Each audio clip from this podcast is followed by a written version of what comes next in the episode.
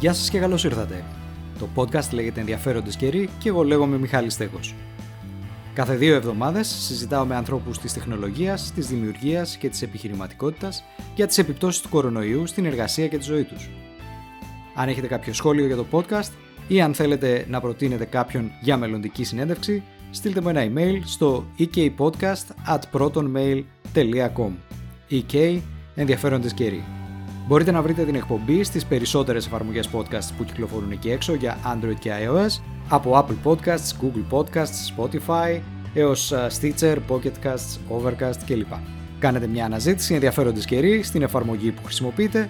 Όταν το βρείτε, πατάτε follow ή subscribe και κάθε νέο επεισόδιο θα προστίθεται στη λίστα σας αυτόματα. Αυτά από τα τυπικά, ας περάσουμε στη σημερινή μας συζήτηση. Σήμερα έχω μαζί μου τη Βάλια Καϊμάκη. Η Βάλια είναι, με δικά της λόγια, μια χρονογράφος της ψηφιακής κουλτούρας, δημοσιογράφος και ερευνήτρια που βλέπει και δείχνει πάντα το δάσος, ποτέ το δέντρο. Ω δημοσιογράφος, καλύπτει το χώρο της διεθνούς πολιτικής και των νέων τεχνολογιών. Είναι διευθύντρια της ελληνικής έκδοσης της Le Monde Diplomatique και διδάκτορ επικοινωνίας μέσων ενημέρωσης και πολιτισμού από το Πάντιο Πανεπιστήμιο. Είναι επίσης αντιπρόεδρος του Διοικητικού Συμβουλίου του Ευρωπαϊκού Κέντρου Δημοσιογραφίας από το 2017. Αν ασχολείστε με τεχνολογία στην Ελλάδα, έχετε σίγουρα διαβάσει κάτι από τη Βάλια. Ε, έχετε διαβάσει κείμενά της σε Κυριακάτικη Ελευθεροτυπία, στο PC Magazine, πιο πρόσφατα στον Πολίτη της Κυριακής της Κύπρου, ενώ την έχετε ακούσει και στο ραδιόφωνο στην εκπομπή Info Café και αυτές τις μέρες μιλάει για τεχνολογία στο πρώτο πρόγραμμα της ΕΡΤ. Βάλια, καλώς ήρθες στο podcast. Καλώς σας βρήκα. Χαίρομαι πολύ που σε έχω μαζί μου σήμερα. Όπως είπα και πριν, Νομίζω ότι πραγματικά είναι δύσκολο να ασχολείται, να ασχολείται κανείς με τεχνολογία στην Ελλάδα και να μην έχει πέσει πάνω στη δουλειά σου. Ε, στα παραπάνω που ανέφερα μπορούμε να προσθέσουμε και συγγραφέας αλλά και podcaster πλέον καθώς με την ευκαιρία του νέου γενικού lockdown που ζούμε αυτές τις μέρες ξεκίνησε τα λόγια της καραντίνας το οποίο μου αρέσει πάρα πολύ σαν τίτλος. Πες μου λίγο πώς σου ήρθε η ιδέα να ξεκινήσεις το project και πώς σε βοηθάει να δώσεις ένα context στις μέρες που περνάμε. Μιχάλη, το ονειρευόμουν το podcast. Το ονειρευόμουν γενικώ έπρεπε να έχει ξεκινήσει χρόνια πριν. Όχι, όχι μήνες, όχι εβδομάδες, χρόνια πριν. Ήθελα πάρα πολύ να το κάνω, αλλά ήταν το γνωστό από Δευτέρα. Από Δευτέρα, από Δευτέρα, από Δευτέρα. Ακόμα, ακόμα και στην πρώτη καραντίνα, στο season 1 που λέω εγώ, ε, ήταν, ήμουν έτοιμη να το κάνω και ξεκίνησε δεύτερη καραντίνα και είχε περάσει μια εβδομάδα και δεν το είχα κάνει. Και λέω τώρα και γι' αυτό έχω ξεκινήσει και είναι season 2 και ξεκινάει το επεισόδιο 9 νομίζω. Γιατί είχαν περάσει 9 μέρες από την πρώτη καραντίνα και λέω δεν πειράζει. Δεν πειράζει. Δεν, δεν υπάρχει κανείς που να με κυνηγάει από πίσω. Ας μην είναι. Ας μην ξεκινάει από το επεισόδιο 1. Ποιος το καταλάβει. Αρχικά μπερδεύτηκα βέβαια λίγο γιατί έψαχνα τα προηγούμενα, ξέρεις.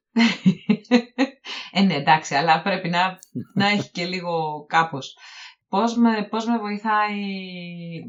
Κοίτα να δεις, Νομίζω ότι ο κόσμος, καταρχήν είναι κακό να ακούμε συνέχεια κακά νέα. Είναι πολύ κακό να ακούμε κακά νέα. Είναι κακό για την ψυχολογία μας. Φυσικά και πρέπει να ξέρουμε τι γίνεται. Φυσικά και πρέπει να έχουμε συνέστηση, συνείδηση και γνώση του τι συμβαίνει, αλλά δεν είναι ανάγκη να βομβαρδιζόμαστε από το πρωί μέχρι το βράδυ. Και νομίζω ότι αυτό ξέρω να το κάνω καλά. Ξέ, είμαι, είμαι διασκεδάστρια, δηλαδή, κατά βάση. Οπότε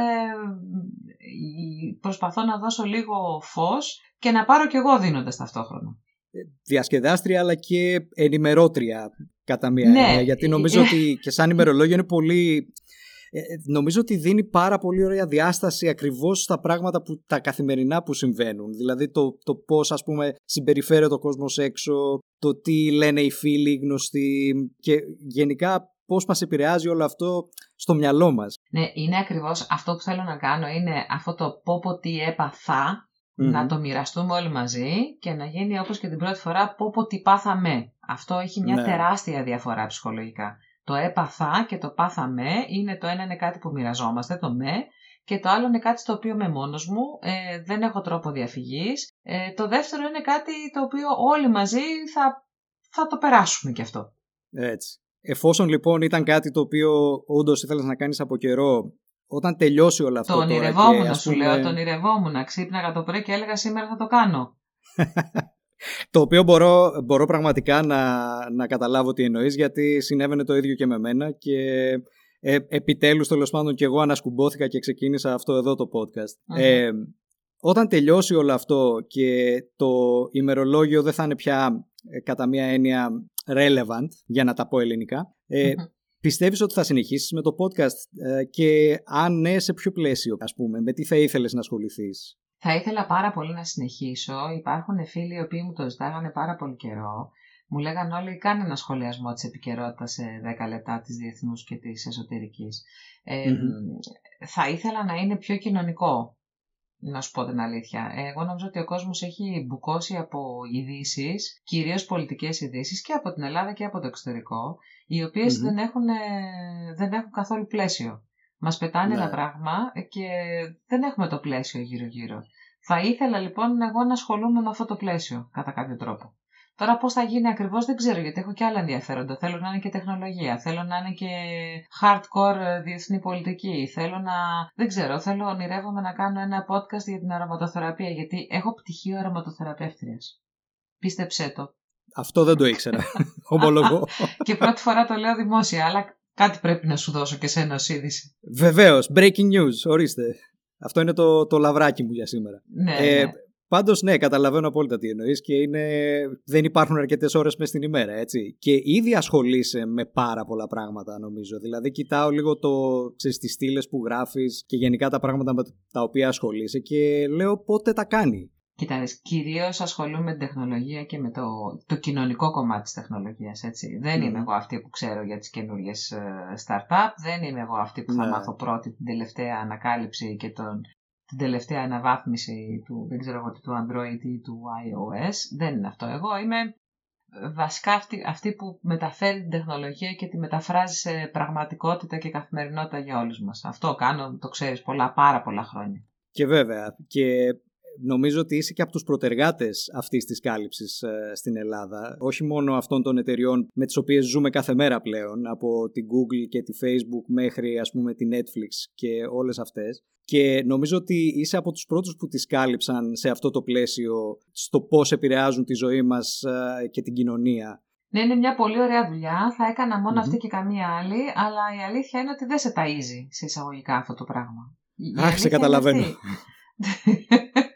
ε, μπορείς να βρεις μια δουλειά η οποία να είναι τεχνολογία γενικώς για όλα τα πράγματα, αλλά ειδικά γι' αυτό, το οποίο κάτι λέει κιόλας, έτσι ότι κανείς δεν ενδιαφέρεται να πληρώσει κάποιον να λέει στον κόσμο τι πραγματικά είναι η τεχνολογία και πώς την εισπράττει στην καθημερινότητά του. Είναι νομίζω μία από τις συνέπειες που έχουν φέρει ακριβώς αυτές οι εταιρείες, ειδικά η Google και Facebook ας πούμε στο, στην προκειμένη περίπτωση, ακριβώς επειδή έχει απαξιωθεί αυτό το μοντέλο του πληρώνω για να λάβω πληροφορία. Διότι βλέπουμε ναι. πραγματικά γύρω μας ότι το ίντερνετ είναι γεμάτο πληροφορία.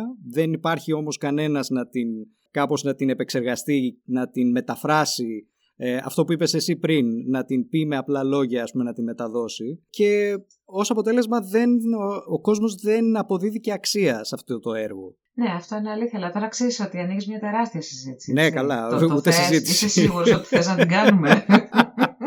Ε, πάντως ε, έχεις γράψει πρόσφατα ένα βιβλίο το μοιραίο Enter το οποίο ουσιαστικά είναι κείμενά σου από το μεγαλύτερο μέρος της αδειοδρομίας σου και συζητάνε αυτό ακριβώς τα θέματα έτσι. Ε, σχολιάζουν δηλαδή ακριβώς ε, την αγορά της τεχνολογίας, το πώς έχει επηρεάσει την κοινωνία από διάφορες ε, πλευρές και νομίζω ότι είναι κάτι στο οποίο, ε, το οποίο θα σύστηνα σε οποιονδήποτε ενδιαφέρεται για αυτό το χώρο. Και μπορούν να το κατεβάσουν δωρεάν από το site σου, έτσι, το valiakaimaki.gr. Ναι, γιατί είναι, είναι ένα βιβλίο το οποίο έχει άρθρα και δεν, δεν είμαι υπέρ των βιβλίων που συλλέγουν άρθρα, γιατί θεωρώ ότι αυτό σημαίνει τεμπέλη συγγραφέας, έτσι.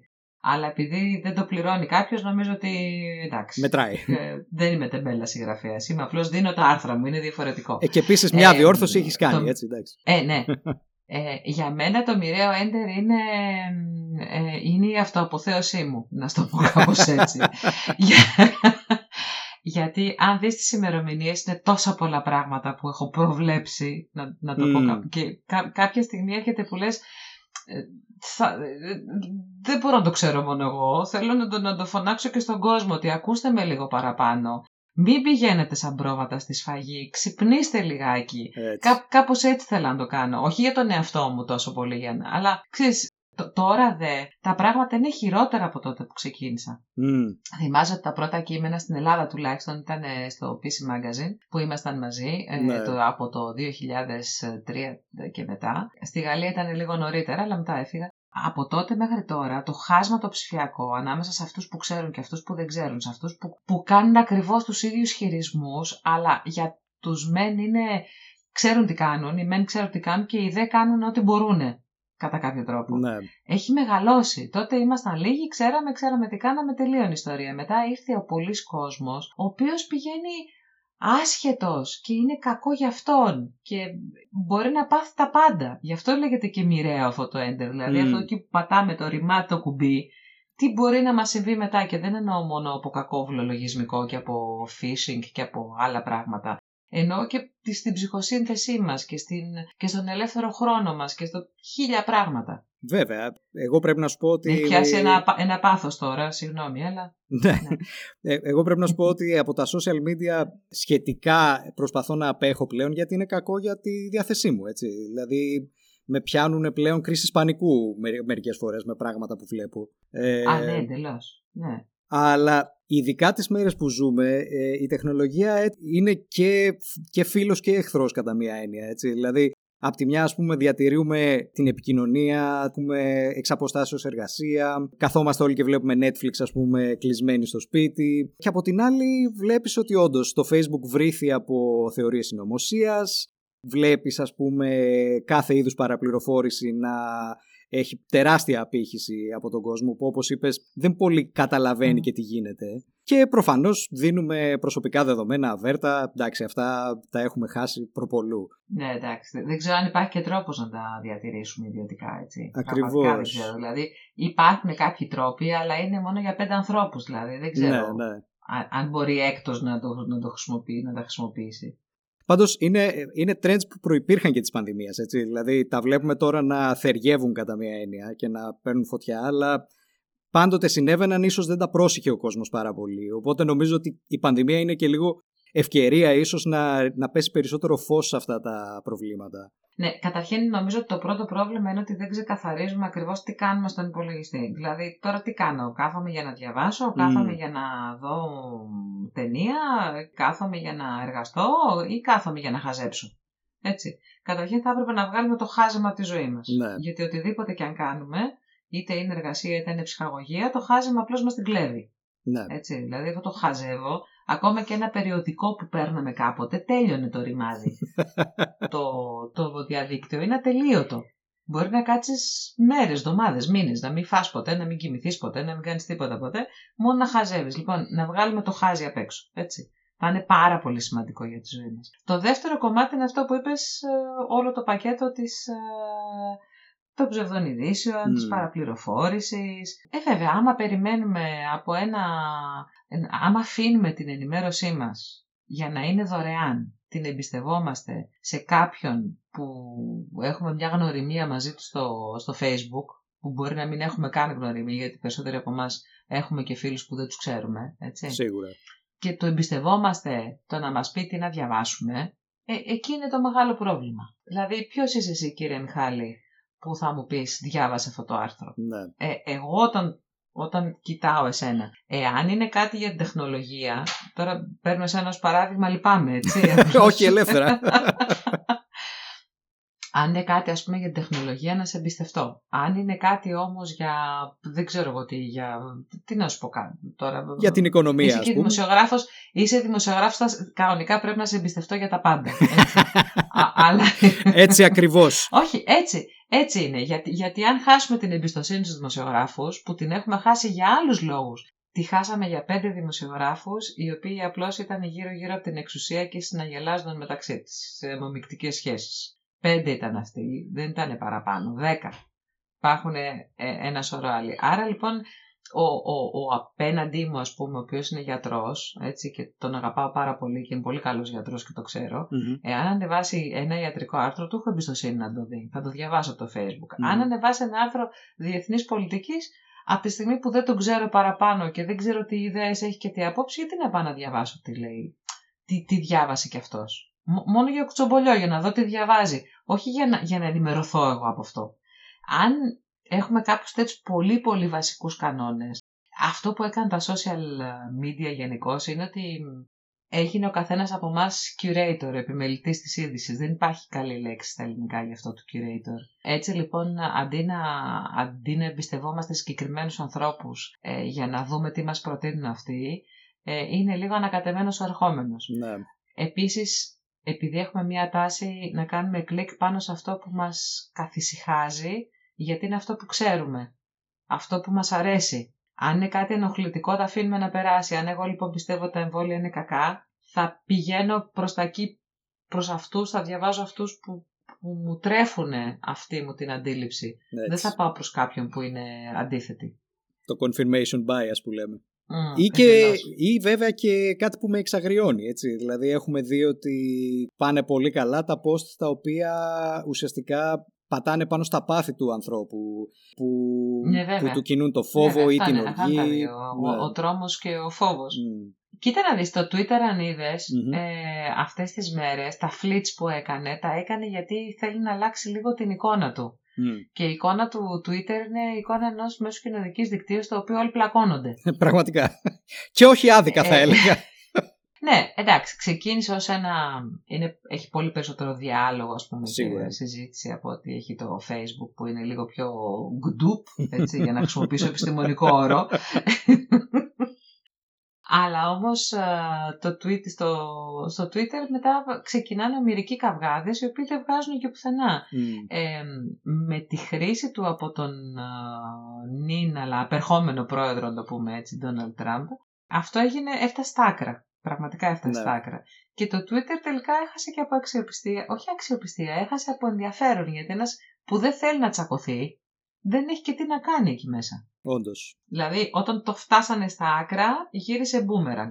Τώρα, εγώ περιμένω να δω τι θα γίνει με το Instagram, να σου πω την αλήθεια, και αυτόν τον υπέροχο κόσμο που παρουσιάζουν όλοι με τα φίλτρα, που είναι όλες όμορφες, όλοι μπρατσωμένοι. Όλοι τα φαγητά τους είναι υπέροχα. Όλοι τα σπίτια τους είναι δεν ξέρω εγώ τι διακοσμημένα από ποιον.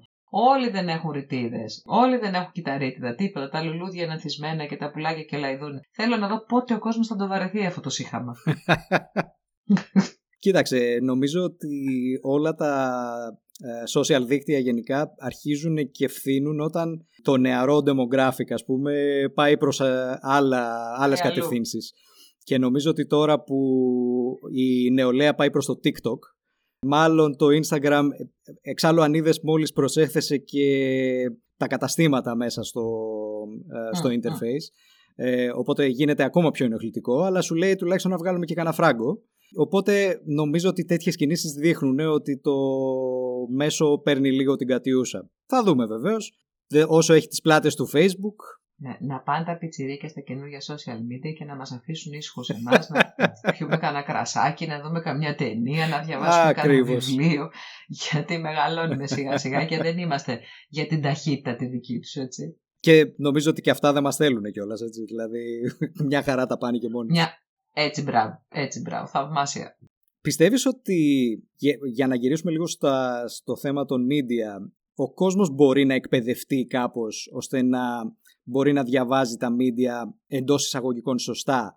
Δηλαδή να μπορεί να πει ας πούμε ότι «Α, βλέπω αυτή την είδηση, πρέπει να κάνω ένα, δύο, τρία πραγματάκια για να δω αν όντως πρόκειται για κάτι αληθινό ή αν πρόκειται για φούμαρα». Και κάπως ας πούμε να, να έχω και μια εικόνα του πώς δουλεύει ένα μέσο μαζικής ενημέρωσης για να βγάλει αυτή την είδηση. Ξέρεις πώς δουλεύουν τα δημοσιογραφικά ethics ας πούμε, πώς δουλεύει η διαδικασία. Είναι κάτι που πιστεύεις ότι ο κόσμος πρέπει να διδαχθεί. Μιχάλη, αυτό είναι κάτι που με έχει απασχολήσει πάρα πολύ ε, στο μυαλό μου μέσα, στις αναζητήσεις μου. Θα σου πω γιατί. Ε, τώρα εγώ πρέπει να μάθω πώς δουλεύει ο υδραυλικός για να δω αν έκανε καλά τη δουλειά του. Είναι αν η βρύση τρέχει ή αν δεν τρεχει Αυτό είναι η αντίθετη άποψη. Αλλιώς θα πρέπει να μάθω και πώς κάνει καλά τη δουλειά του ο σεισμολόγος και πώς κάνει καλά τη δουλειά του ο γιατρός και πώς κάνει τη δουλειά του δεν ξέρω εγώ ποιος άλλος. Άρα λοιπόν, γιατί πρέπει να μάθει και τη δική μου δουλειά ο άλλος ή ξέρω εγώ τη δουλειά του πολιτικού; Ναι. Πρέπει όμως να εκπαιδευτεί ταυτόχρονα. Πρέπει να εκπαιδευτεί γιατί αυτή η εποχή της ταχύτητας που λέγαμε προηγουμένως και των, των social media έχει αφήσει ειδικά τους νέους ανθρώπους αλλά και τους μεγαλύτερους. Γιατί να διαβάζουν μόνο τίτλους. Είναι, είναι φρικτό, έτσι. Δηλαδή, βλέπω φίλους οι οποίοι ανεβάζουν στα social διάφορα άρθρα και δεν έχουν πάει παρακάτω να δουν τι γράφουν. βλέπουν, βλέπουν τον τίτλο μόνο και τα ανεβάζουν. Δηλαδή, μήπως να μάθουμε καταρχήν να διαβάζουμε. Ένα. Έτσι. Που δεν, είναι, δεν θέλει και καμιά μεγάλη εκπαίδευση. Δεύτερον, ε, γι' αυτό έλεγα προηγουμένως για το χάζεμα, είδες. Ναι, Όλα έρχονται και ναι. κουμπώνουν. Ε, Μήπως ε, σιγά σιγά να μάθουμε ποιον εμπιστευόμαστε και ποιον όχι. Δηλαδή τώρα το είπε ο, το μιχαλικό.gr. mm Πάλι σε να βάζω μπροστά. Θα το, λοιπόν. θα το λοιπόν. κατοχυρώσω αυτό, να ξέρεις. Αφού λοιπόν το λέει το μιχαλικό.gr, τι δουλειά έχω εγώ τώρα να διαβάζω το μιχαλικό; Τι είναι αυτό το πράγμα, δεν, δεν ξέρω τι είναι. Άσε να πάω να διαβάσω κάτι. Τέλος πάντων, ρε παιδί μου, λίγο Άστα μεγάλα μέσα ενημέρωσης που μας λένε που, που ψεύδονται, ας πούμε. Έχουν γίνει όλα σούζι και τρώνε και ψευδονται Έτσι. τα, τα μεγάλα μέσα ενημέρωσης. αλλά αλλά όμως, ας πάμε σε περιοδικά, ξέρω εγώ, που τα περιοδικά όλοι τα αγαπαμε Δεν νομίζω ότι υπάρχει άνθρωπος αυτή τη στιγμή, ειδικά στην Ελλάδα, που θα το ρωτήσει αν, αν αγαπάει τα περιοδικά ή όχι, και θα σου πει όχι. Οικονομικά δεν επιβίωσαν. Ε, να μια καλή ευκαιρία ας πούμε για, για online περιοδικά. Δεν ξέρουν, δεν ξέρουν ακόμα και, και η ενημέρωση στο δίκτυο. Έχασε τον μπούσουλα με την, ε, με την άνοδο των μέσων κοινωνικής δικτύωσης. Mm. Έχασε τον μπούσουλα εντελώς. Δηλαδή προσπάθησε να προσαρμοστεί σε αυτό και δεν βλέπει και την επόμενη μέρα ως μια συνέχεια της δικής τους ιστορίας. Ήρθε τώρα, ήρθαν τώρα τα μέσα κοινωνικής δικτύωσης και βγάλανε, σου λένε, θα ανεβάζουμε στο facebook, άρα πρέπει να είσαι προσαρμοσμένος έτσι, ή ανεβάζουμε στο, στο twitter. Και όμως το περιοδικό μπορεί να είναι πολύ πιο ενδιαφέρον για, για μια μερίδα του κοινού. Αυτό που δεν έχουν καταλάβει και τα μέσα ενημέρωσης είναι ότι δεν μπορούν πια να είναι ευρείας κατανάλωσης. Θα, είναι, θα πιάνουν niche markets που λέτε και εσείς στο δικό σας το χωριό, έτσι δεν τα λέτε; Έτσι, έτσι. Στο, στη Σαμαρίνα Γρεβενών ναι. ακριβώς αυτό niche markets ε, λέμε. Ε, έτσι, μπράβο. Niche markets. Λοιπόν, άρα χρειάζεται μια εκπαίδευση και των media στο κοινό και μια εκπαίδευση του κοινού, του κοινού στα media. Και τα δύο μαζί. Ε, όσοι, όσοι φίλοι μου στο εξωτερικό δουλεύουν ή είναι ιδιοκτήτες ή δεν ξέρω τι, ε, ιστοσελίδων μέσων ενημέρωσης ας πούμε διαδικτυακών ή και, ή και μη και εφημερίδων, προσπαθούν να επιβιώσουν κλπ. Αυτοί που πάνε καλά είναι γιατί έχουν κάνει γύρω τους community building, πάλι από τη Σαμαρίνα. Έτσι. Δηλαδή, έχεις μια κοινότητα γύρω σου, έχεις μια κοινότητα που σε στηρίζει. Γιατί τι σε στηρίζει αυτή η κοινότητα; Όχι γιατί πολιτικά περνάς μια άποψη που μοιάζει με τη δική της, αλλά γιατί ασχολείσαι με τα προβλήματά της; Έτσι. Γιατί πας εκεί δίπλα τους, γιατί ξέρεις, βλέπεις ποια είναι τα προβλήματα στα σχολιά, ποια είναι τα προβλήματα στο πεζοδρόμιο, ποια είναι τα προβλήματα των γυναικών, ποια είναι τα προβλήματα της οικολογίας. Αυτό κάνεις, είσαι εκεί. Άμα δεν είσαι εκεί δίπλα, πώς θα σε στηρίξει ο άλλος; Έχω φίλο αυτή τη στιγμή που έχει ιστότοπο στην Ισπανία και μου λέει δεν είχα ποτέ τόσες δωρεές. Δεν ξέρω πώς να επενδύσω τα λεφτά για καλύτερο περιεχόμενο.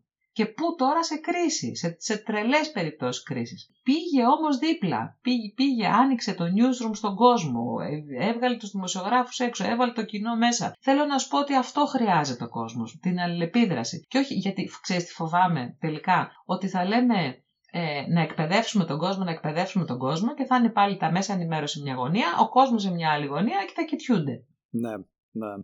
Πολύ σωστό αυτό. Και βλέπουμε, το βλέπουμε σαν τάση και γενικότερα. Δηλαδή, βλέπεις ότι προσωπικά έχω δει εγώ πολλούς από τους πιο έμπιστους δημοσιογράφους που παρακολουθώ να αφήνουν τα μέσα στα οποία εργάζονται και να ξεκινάνε προσωπικά newsletters, ας πούμε τα οποία ζουν από τη δωρεά του κοινού. Αλλά είναι όπως είπες αυτό το πράγμα. Πιάνουν συγκεκριμένα παιδεία που ενδιαφέρουν συγκεκριμένες μερίδες ανθρώπων οι οποίοι πραγματικά δεν λαμβάνουν αυτή την ενημέρωση από πουθενά αλλού είναι σχεδόν αυτό το hyper local πάλι από τη Σαμαρίνα. Ναι. Ε, που λένε και εταιρείες που ασχολούνται με το ηλεκτρονικό εμπόριο, που ασχολούνται με άλλου είδους υπηρεσίες.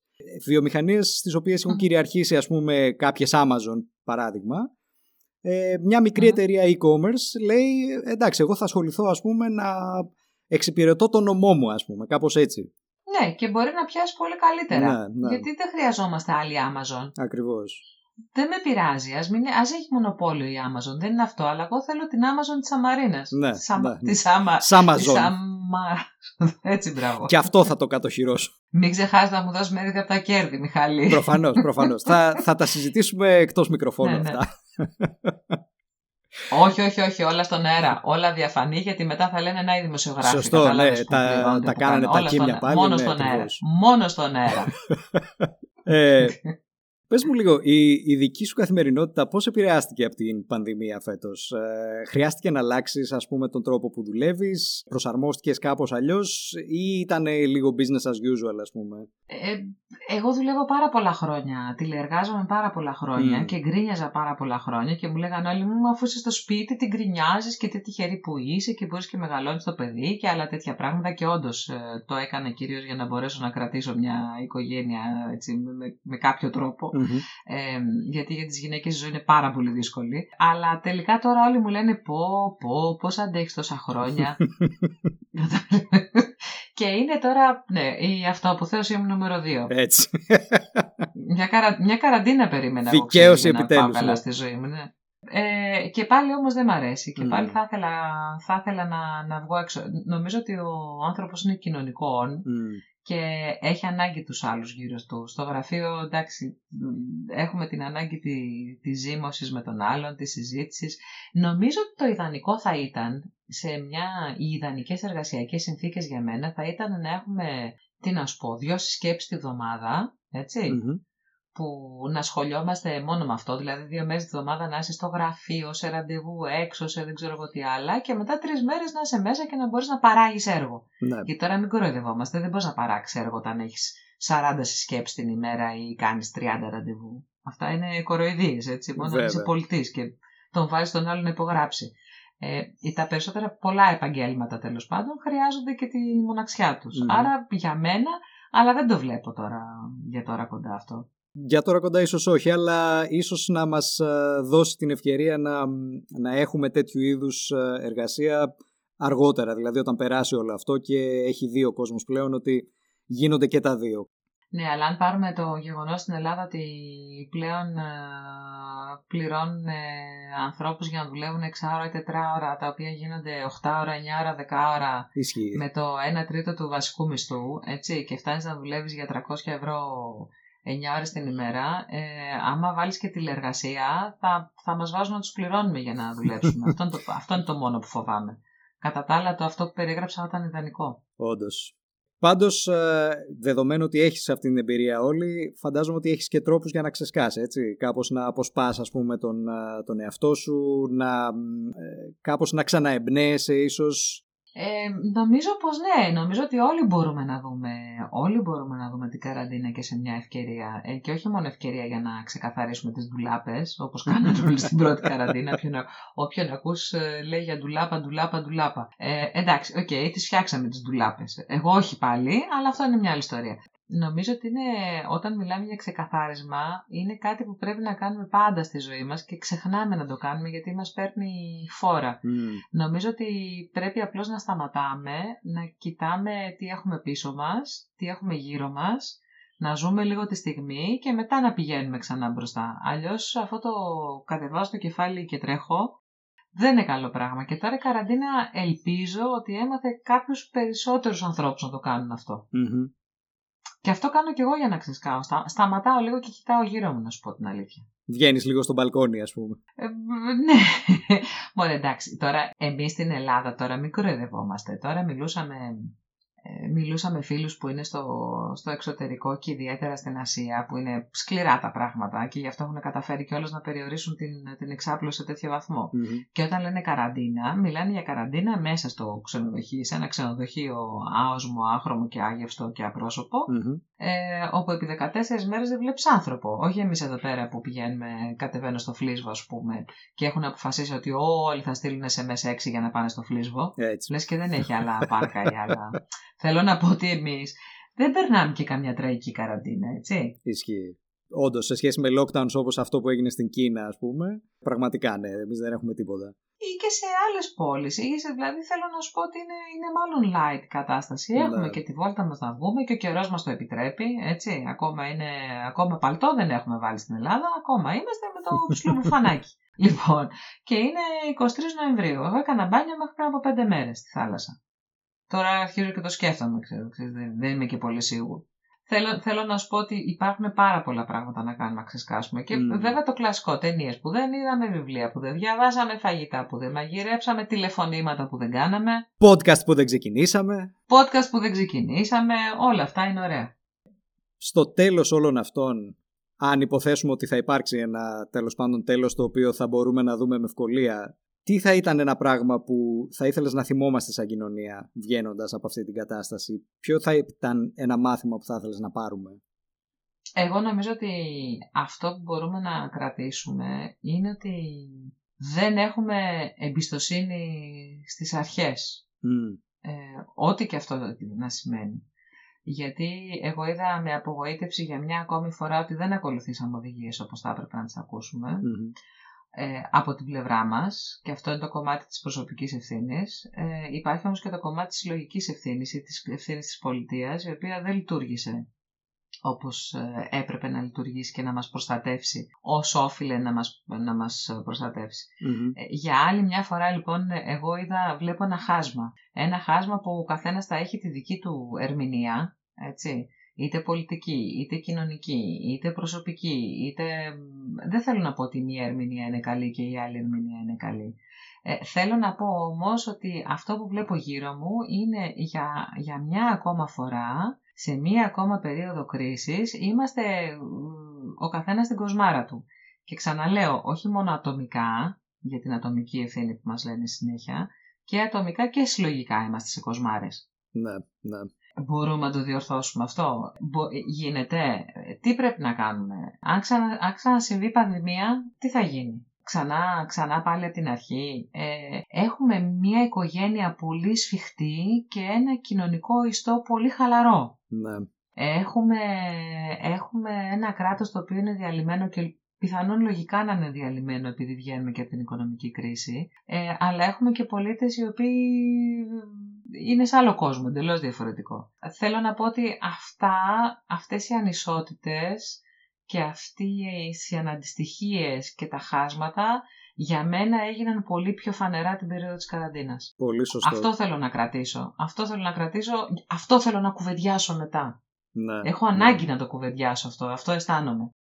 Φαντάζομαι ότι όταν μου κάνεις την ερώτηση θα περίμενες να σου πω και κάτι θετικό. Αλλά νομίζω ότι είναι θετικό. Δεν είναι αρνητικό. Θα συμφωνήσω ότι είναι κάτι θετικό. Πραγματικά το να αναπτύξει η ελληνική κοινωνία μια συλλογική συνείδηση νομίζω ότι θα ήταν το μεγαλύτερο επίτευγμα που έχουμε κάνει σαν κοινωνία τα τελευταία 200 χρόνια ίσως. Ε, μπορεί και παραπάνω. Ναι. Πραγματικά πιστεύω ότι και συμφωνώ απόλυτα μαζί σου ότι είναι ένα τεράστιο πράγμα που μας λείπει και αν καταφέρναμε να το αναπτύξουμε θα άλλαζαν πολλά πράγματα στην Ελλάδα. Ε, οπότε θα συμφωνήσω μαζί σου ότι είναι και απαραίτητο και είναι και θετικό. Και επίσης τώρα ξέρεις, μιλάμε για τα fake news στο διαδίκτυο και τέτοια. Ε, οι, μισοί δεν, οι μισοί πιστεύουν ότι μας κρύβουν τον αριθμό των θυμάτων. Οι άλλοι μισοί πιστεύουν ότι μας λένε περισσότερους. Οι άλλοι μισοί... Θέλω να σου πω ότι δεν χρειαζόμαστε social media για όλα Ναι. αυτά. Είναι αλλού το πρόβλημά μας και είναι και βαθύ νομίζω. Αν δεν υπήρχαν Νομίζω social ότι τα media θα fake υπήρχαν news καφενεία. ναι, αυτό ακριβώς. Νομίζω ότι τα fake news είναι, ή αυτό που ονομάζουμε fake news τέλος πάντων, η παραπληροφόρηση είναι φαινόμενα βαθιών κοινωνικών προβλημάτων και όχι Μμμ. σχέσεων media με τους πολίτες. Μμμ, μμμ. Ε, εγώ πάντως θα ήθελα να πω κλείνοντας ότι μ' αρέσουν πάρα πολύ τα podcast που κάνεις. Αυτό το λέω πάντα στο τέλος της συνέντευξης. Αν μ' αρέσει, αν δεν μ' αρέσει δεν λέω τίποτα. Όχι το podcast, είναι υπόψη. Νομίζω και θέλω να σου κάνω εγώ μια ερώτηση τώρα. Βέβαια. Έτσι. Νομίζεις, νομίζω ότι τα podcast είναι ένα πράγμα που μπορεί να πιάσει στην Ελλάδα; Και θα σου πω γιατί. Γιατί α- οι περισσότεροι τα ακούνε μέσα από τις έξυπνες συσκευές, Μμμ. όπως είναι το, το Google Home, η Amazon ή και τα άλλα που έρχονται. Μμμ. Έτσι. Είναι, είναι κατεξοχήν ε, επιλογή, φωνητική επιλογή να το πω έτσι. Ναι. Τουλάχιστον στο εξωτερικό. Στην Ελλάδα όμως που καμία Google δεν πρόκειται να μιλήσει τη γλώσσα μας κανονικά, δεν θα δουλέψει αυτό. Νομίζω ότι θα δουλέψει κάτι άλλο. Έχουμε κάποιο λόγο να ακούμε podcast; Εξαιρετική ερώτηση και ε, ομολογώ ότι με πιάνει λίγο προετοίμαστο, αλλά θα, θα βάλω τα δυνατά μου. Αν μετά σου κάνω ερώτηση προετοιμασμένη, δεν είχε νόημα. Ε, πάντως, ε, κοίταξε να δεις. Πιστεύω ότι, πιστεύω ότι είναι ένας χώρος που έχει δυνατότητες. Και γιατί το λέω, γιατί γενικώς στην Ελλάδα ακούγαμε ε, αυτό που λέμε talk radio. Ανθρώπους ας πούμε που συζητάνε στο ραδιόφωνο και θίγουν διάφορα θέματα. Και γενικώς νομίζω μας τραβάει η αφήγηση ε, και η φωνή. Το μόνο που αλλάζει λοιπόν είναι το μέσο. Ε, αντί να το έχουμε στο ραδιόφωνο εύκαιρο, το έχουμε στο smartphone ή όπως είπες στην Alexa ή στο Google Home. Οπότε νομίζω ότι εφόσον μάθει αρκετός κόσμος ε, ότι υπάρχει το podcast, ότι είναι ένα μέσο το οποίο θίγει ας πούμε τα θέματα που τον ενδιαφέρουν. αυτό, αυτό. Ε, νομίζω συνήθεια, ότι η συνήθεια. θα, σιγά σιγά θα αρχίσει να πιάνει περισσότερο τόπο. Ε, ήδη βλέπουμε ας πούμε προσπάθειες και από πιο ε, mainstream ε, δημοσιογράφους που πολλές φορές μεταφέρουν τις ραδιοφωνικές τους εκπομπές σε podcasts, ε, προσπαθούν να στήσουν δίκτυα podcasts, αλλά το καλό με το podcast είναι ότι ακριβώς υπάρχει και η πολυφωνία. Δηλαδή μπορεί, μπορώ να φτιάξω κι εγώ ένα ας πούμε και να το βγάλω προς τα έξω και εάν ο κόσμος βρει ενδιαφέρον σε αυτό θα το αγκαλιάσει. Αν όχι θα χαθεί απλά και θα υπάρχουν άλλα 1500 ας πούμε ποιος ξέρει. Ε, Παρ' όλα αυτά ε, και νομίζω ότι αυτό κολλάει και σε αυτό που είπες νωρίτερα ότι εάν αναπτυχθούν podcast με, τη, με θεματικές που ενδιαφέρουν τον κόσμο ίσως κάποια τοπικά ας πούμε, ίσως ε, κάποια για θέματα τα οποία δεν τα βρίσκεις αλλού. Ε, νομίζω ότι εκεί είναι το κλειδί. Ε, τώρα το... Σε ντοπιολαλιές θα σου λέω εγώ. Γιατί όχι; Βεβαίως, εννοείται. Ε, σκέψου ένα podcast στην Κρήτη ας πούμε που, με την τοπική διάλεκτο ή κάποια Έτσι, ή ας Αυτό πούμε θέλω να δυτικομακεδονίτικα ακούσω εγώ. και να μην, ή ακού- μην οτιδήποτε. καταλαβαίνω τίποτα. Μμ. Να μην καταλαβαίνω τίποτα, δεν πειράζει. θα, ακούν, θα ακούν αυτοί που καταλαβαίνουν. Εγώ νομίζω ότι είναι, ο λόγος είναι ένα μαγικό πράγμα. Είναι ένα μαγικό πράγμα γιατί είναι κάτι που δεν, είναι, δεν το έχει ούτε το δίκτυο, ούτε το γραπτός λόγο, ούτε η εφημερίδα, ούτε καν η τηλεόραση, σε, σε ένα βαθμό η τηλεόραση μάλλον. Είναι παρέα. Έτσι. Είναι παρέα παντού, είναι παρέα στην παραλία, είναι παρέα στη, στο αυτοκίνητο, είναι παρέα στο σπίτι, είναι, πα- είναι, είναι παρέα το, το ραδιόφωνο. Και θα σου πω, από τη στιγμή που άρχισα να κάνω το podcast και το πήραν χαμπάρι συγγενείς μου, άρχισαν να μαθαίνουν πώς να βρουν ε, το podcast, ας πούμε, έτσι, είτε από Spotify, είτε από κάποια άλλη πηγή, αλλά το βρίσκουν, ξέρεις. Αν ε, έχει αφορμή ο άλλος, θα το ανακαλύψει, θα το ασχοληθεί. Ναι, και θα ακούσει και το διπλανό πιθανόν. Ναι. Ακριβώς. Εντάξει, χρειάζονται πλατφόρμες βέβαια, αυτό είναι ναι. σίγουρο. Ναι, να μαζευτούμε πολύ, να, να οργανωθούμε, ναι. Ακριβώς έτσι. Βάλια, σε ευχαριστώ πάρα πολύ. Στριμώξαμε πολλά στο διάστημα αυτό που μιλάμε και ε, είναι όλα τους πράγματα στα οποία πολύ θα ήθελα να επεκταθώ και περισσότερο, αλλά θα μας έπαιρνε 4-5 ώρες. Οπότε προς το παρόν ε, θα σε ευχαριστήσω πολύ για την ωραία συζήτηση και επιφυλάσσομαι και για το μέλλον ε, για περαιτέρω ας πούμε συζητήσεις. Μιχάλη, εγώ σε ευχαριστώ πάρα πάρα πολύ και να μην ξεχάσουμε βέβαια τα λόγια της καραντίνας. Μμμ. Ανεβαίνουν στο SoundCloud. Μάλλον, μάλλον τρεις φορές τη βδομάδα θα. Δεν, δεν τα καταφέρνω κάθε μέρα. Πολύ δεν τα ωραία. καταφέρνω. Να πούμε στους ακροατές ότι ένα podcast για να γίνει της προκοπής, ένα διωράκι, τριωράκι το θέλει δουλειά. Ισχύει. Έτσι. Ισχύει. Ε, μη σου πω και παραπάνω, γιατί αν βάλεις και την προετοιμασία την πριν, θέλει αρκετή δουλειά. Το οποίο σημαίνει ότι για, για να τον αφιερώσω αυτό το χρόνο καθημερινά είναι πάρα πολύ δύσκολο. Ε, Όμως θα προσπαθήσω να είναι δύο ή τρεις φορές τη βδομάδα, θα δείξω. Και είναι στο Spotify για την ώρα, μέχρι να το ανεβάσω και στις άλλες πλατφόρμες. Τέλεια. Και βεβαίως ε, μπορεί κανείς να τσεκάρει και το valiakaimaki.gr Δεν ξέρω πόσο συχνά Ναι. ενημερώνεις εκεί, αλλά ε, παρόλα αυτά υπάρχουν links για τα περισσότερα πράγματα με τα οποία έχεις ασχοληθεί. Ε, ναι, άμα δεν το έκανα και αυτόματα, πια. Μιχάλη, σε ευχαριστώ, σε ευχαριστώ πάρα πολύ. Εγώ σε ευχαριστώ. Αυτή ήταν η συζήτησή μου με τη Βάλια Καϊμάκη. Στη σημειώση του επεισοδίου θα βρείτε links προς τη δουλειά της Βάλιας, συμπεριλαμβανομένου του podcast «Τα λόγια της καραντίνας» και του βιβλίου «Το μοιραίο Enter». Αν σας άρεσε το επεισόδιο, βοηθήστε να διαδοθεί με ένα share στα social media σας ή μοιραστείτε το με κάποιο φίλο σας που μπορεί να ενδιαφέρεται. Είναι ο καλύτερος τρόπος να το μάθουν περισσότεροι. Επίσης στις σημειώσεις του επεισοδίου θα βρείτε links για τη δουλειά των D. Yankee και Steve Johnson, στους οποίους ανήκουν η μουσική και το cover αντίστοιχα. Όπως πάντα, σας ευχαριστώ πολύ που ακούσατε και τα λέμε στο επόμενο επεισόδιο.